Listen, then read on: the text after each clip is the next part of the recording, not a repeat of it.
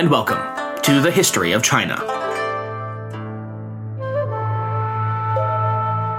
6 4 Tiananmen Revisited. It is here in China, May 35th, 2021. A false date that I say because in this country, no such date as June 4th exists anymore. This year marks the darkest remembrance of the Tiananmen Square incident yet. For more than 30 years, vigils were held in the free city of Hong Kong to mark the anniversary of this senseless, tragic, monstrous crime against the people of China and of the ideal of democracy. But not this year. As a result of the brutal, violent, deadly crackdown that stripped even the veneer of rule of law from Hong Kong, rendering it from a jewel of liberty and democracy on the mainland to just another cowed and defeated, strictly controlled police state of China. Those lights of vigil have gone out, probably forever. And so it is with more urgency than ever that I urge those of us who can to not forget the crimes committed by the government of the People's Republic of China on June 4th, 1989, nor its many crimes and affronts to the rule of law, civility, and even basic humanity since then.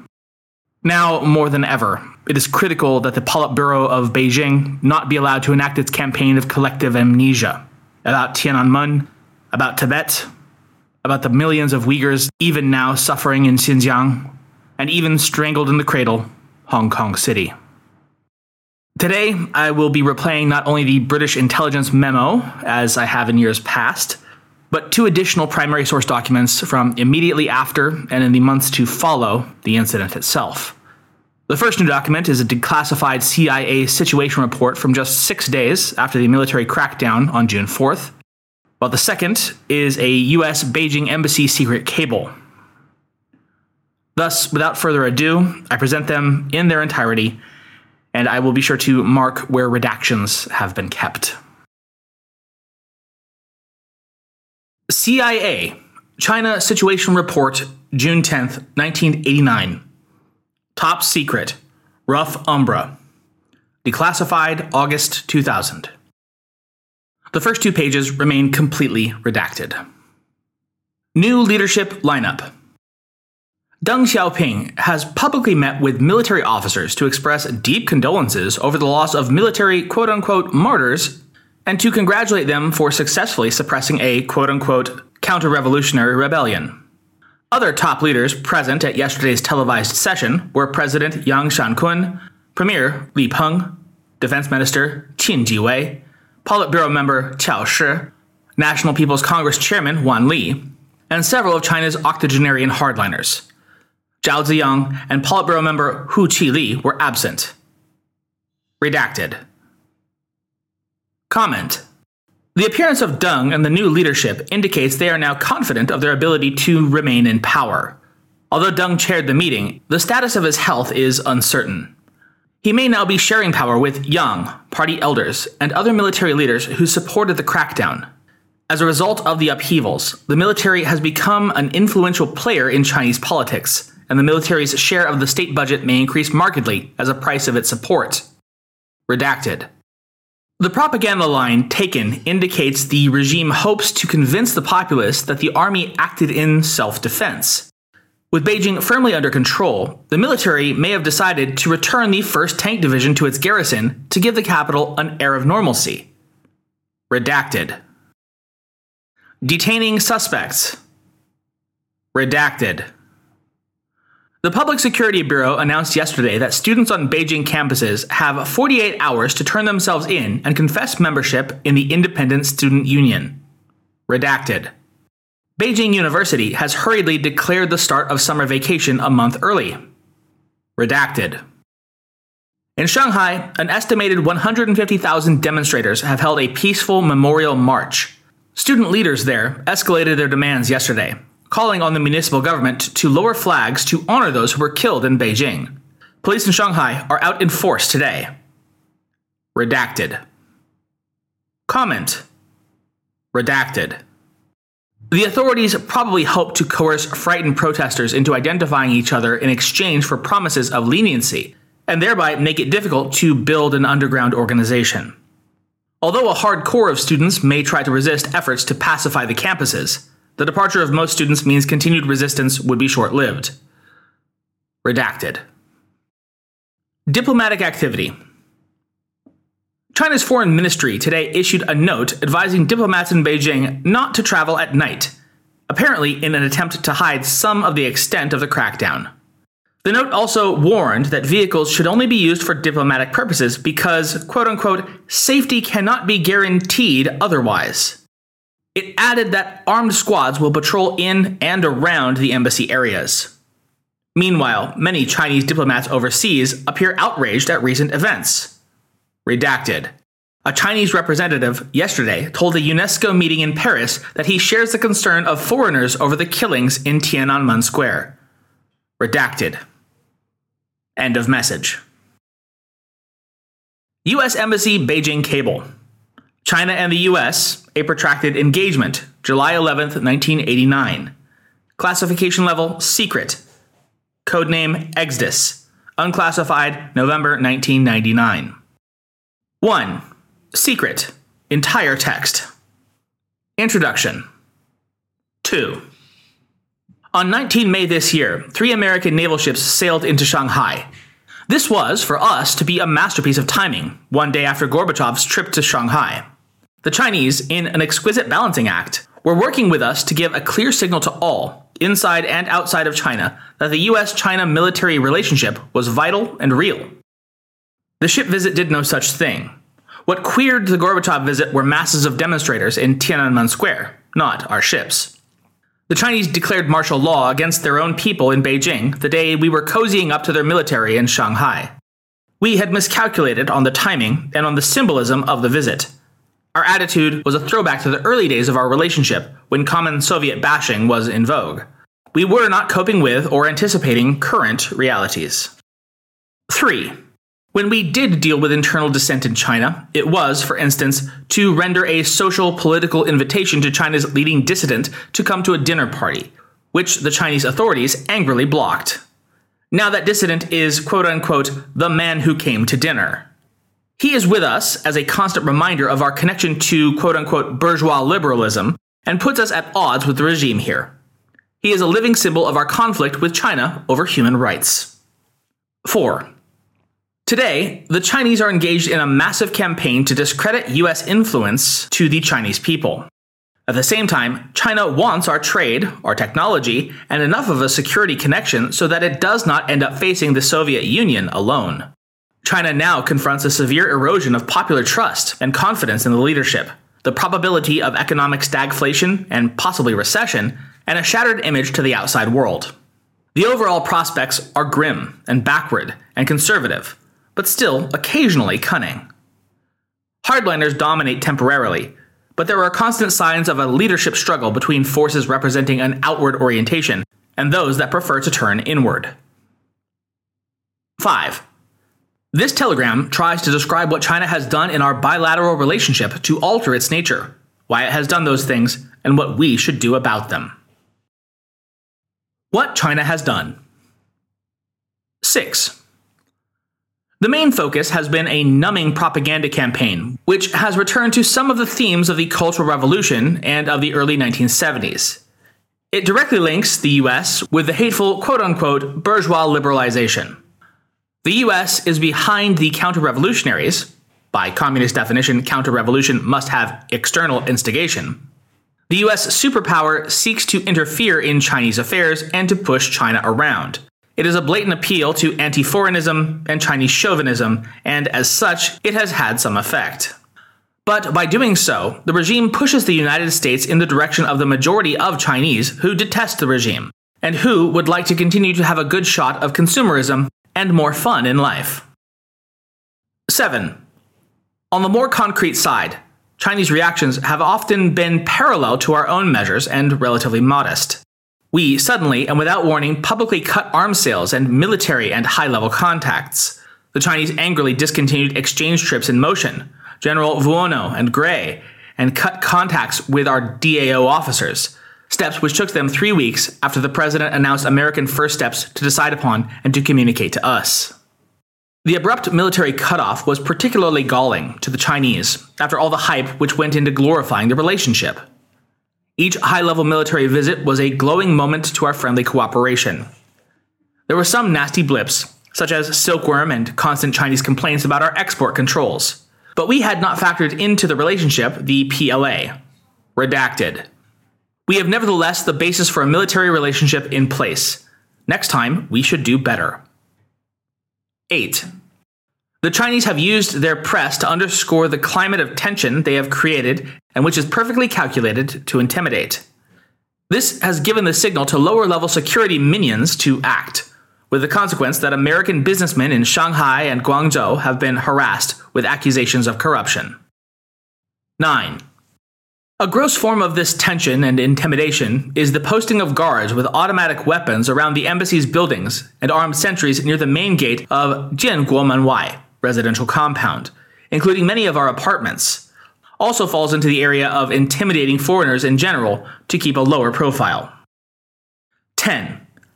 In line with their portrayal of the US as corrupting, we have seen a reluctance, whether it is individual caution or structural isn't clear, on the part of the last of this year's international visitor grantees to accept our invitations. 11. The Peace Corps program for Sichuan has been postponed. Chinese opposition to their program, always strong, rose up and struck down the moderates who were pushing it. Redacted. Our friends really did not have a chance once the mood at the top swung against us. 12. The Chinese have embarked on a program of intimidating the foreign media, especially the American media and VOA. The point is to, quote unquote, close the door to beat the dog.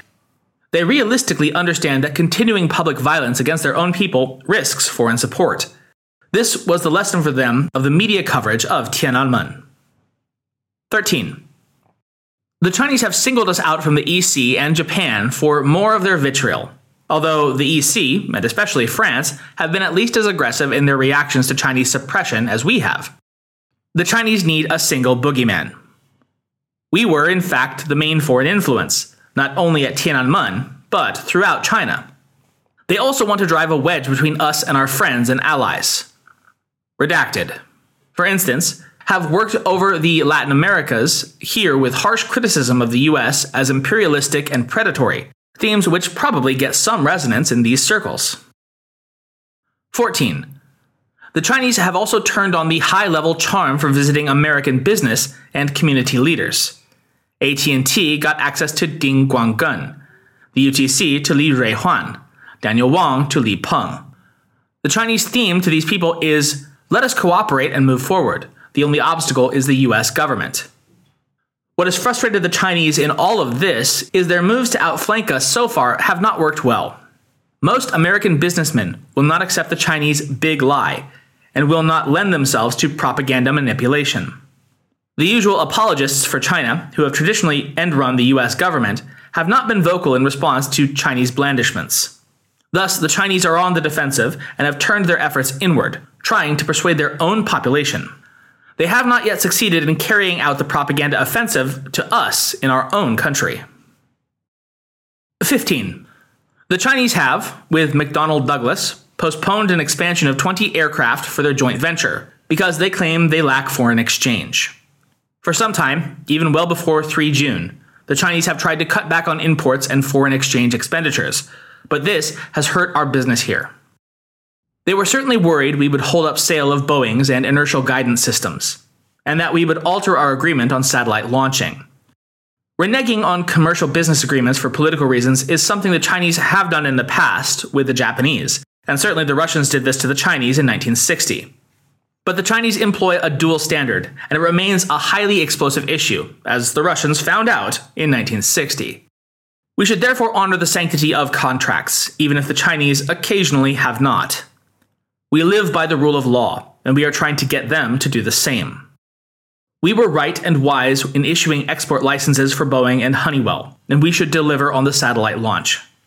Not only do we help the good guys, and there are a lot of them in China, but we also help ourselves financially. Despite congressional feelings, which we realize are strong and must be considered, we are not rewarding the murderers of Tiananmen by selling Boeing aircraft for hard cash. Let a thousand points of business decisions work in China, based on their own businesses' realistic assessments of economic and political prospects for China. Postponing the decisions of the IFI loans is a sufficient governmental input into this process. It is both multinational and is aimed at China's government for its economic and political failures. 16. Chinese attitudes on certain foreign policy issues have shifted somewhat. We have to watch them on Cambodia. We need to restrain any Chinese support for protracted warfare and stronger links to the Khmer Rouge, and encourage their participation in a quadripartite solution and UN peacekeeping supervision. In Korea, despite clear commercial advantage, Chinese may give more vocal support to North Korea. Redacted was leading the charge on the fast moving opening to South Korea. We need to encourage favorable long term trends for improving ROK Chinese relations. On Afghanistan, the Chinese may be shifting to a more even handed position between Najibullah and the Mujahideen. We need to encourage continued Chinese support to the resistance. And of course, they will flog a better Soviet relationship to us and to the world, hoping in part that they can scare some Americans into more accommodation. But in each of these cases, Chinese national interests are not served by going too far. So there may be more smoke than fire. What are the Chinese after? 17. First of all, this regime wants to stay in power. Some of the leadership believes we threaten their power through our links to Chinese who have openly despised them and worked against them. They must discredit these links. Second, the Chinese must have economic prosperity. The opening to the West, including to the US, is perceived as essential to this. Third, the Chinese people must be whipped into line. Profligate tendencies must be controlled, discipline reasserted. Recentralization of authority and control is crucial to this. Fourth, Chinese nationalism, or patriotism, has to be reignited. Hong Kong, Singapore, Taiwan, and the overseas Chinese are their objectives. Internally, the Chinese relentlessly push trust the party, love the PLA, and respect the leadership, despite a huge credibility gap. The contradiction in this is clear. How can China attract the ocean mentality of its own Chinese overseas while fostering a continental mentality of its people on the mainland? This was the central theme of the documentary River Elegy, Heshang, now banned in China. 18. Similarly, how can China attract the West economically and condemn it politically? Can China have it both ways? Deng says yes, it can. And this is the compromise he forges between the hardliners in his leadership and the moderate reformers. Jiang Zemin, the new party secretary general, is a symbol of this compromise. Redacted. What do we do about it? 19. Here are some suggestions. Stay in step with Western allies and Japan. This is what made the postponement of the IFI loans so effective. Recommend against Washington micromanaging the situation here. There is too much work on policy at home to be deflected this way. The Kunming missionary episode, for example, was an unnecessary burden. Furthermore, it was wrong to see this incident as part of a heavy handed response to the current situation. China, and Taiwan, has a long anti missionary history, and fairly consistently expels such proselytizers. The group actually got off comparatively lightly. No fines, just expeditious departure. We did not need another hot bilateral issue on this one.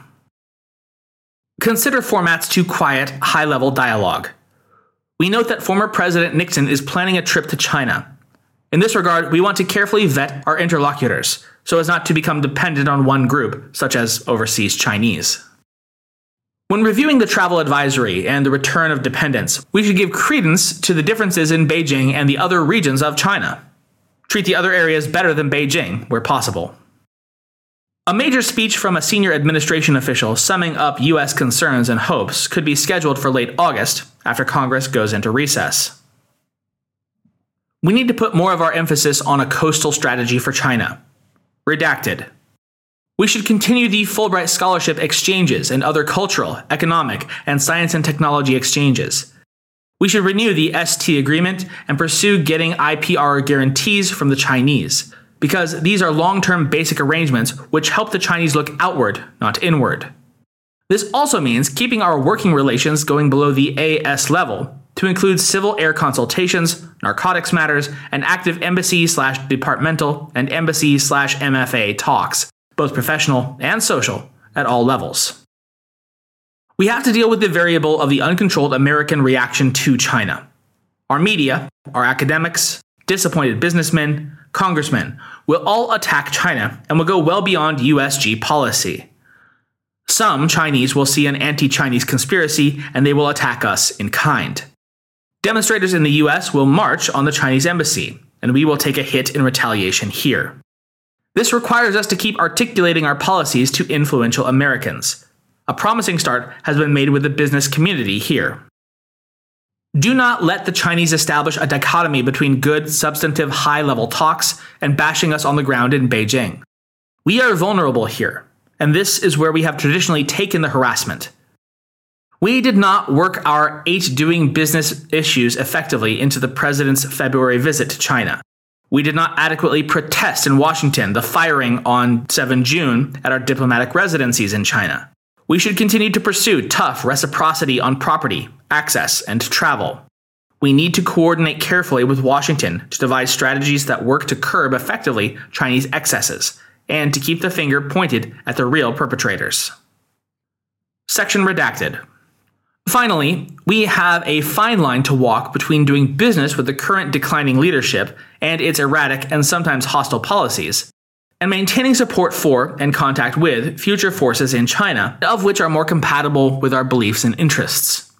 For the Chinese, our message should be if you want American business, you also get VOA. We can calibrate this, but our basic principles won't change. Lilley, admin, end of message. Level secret.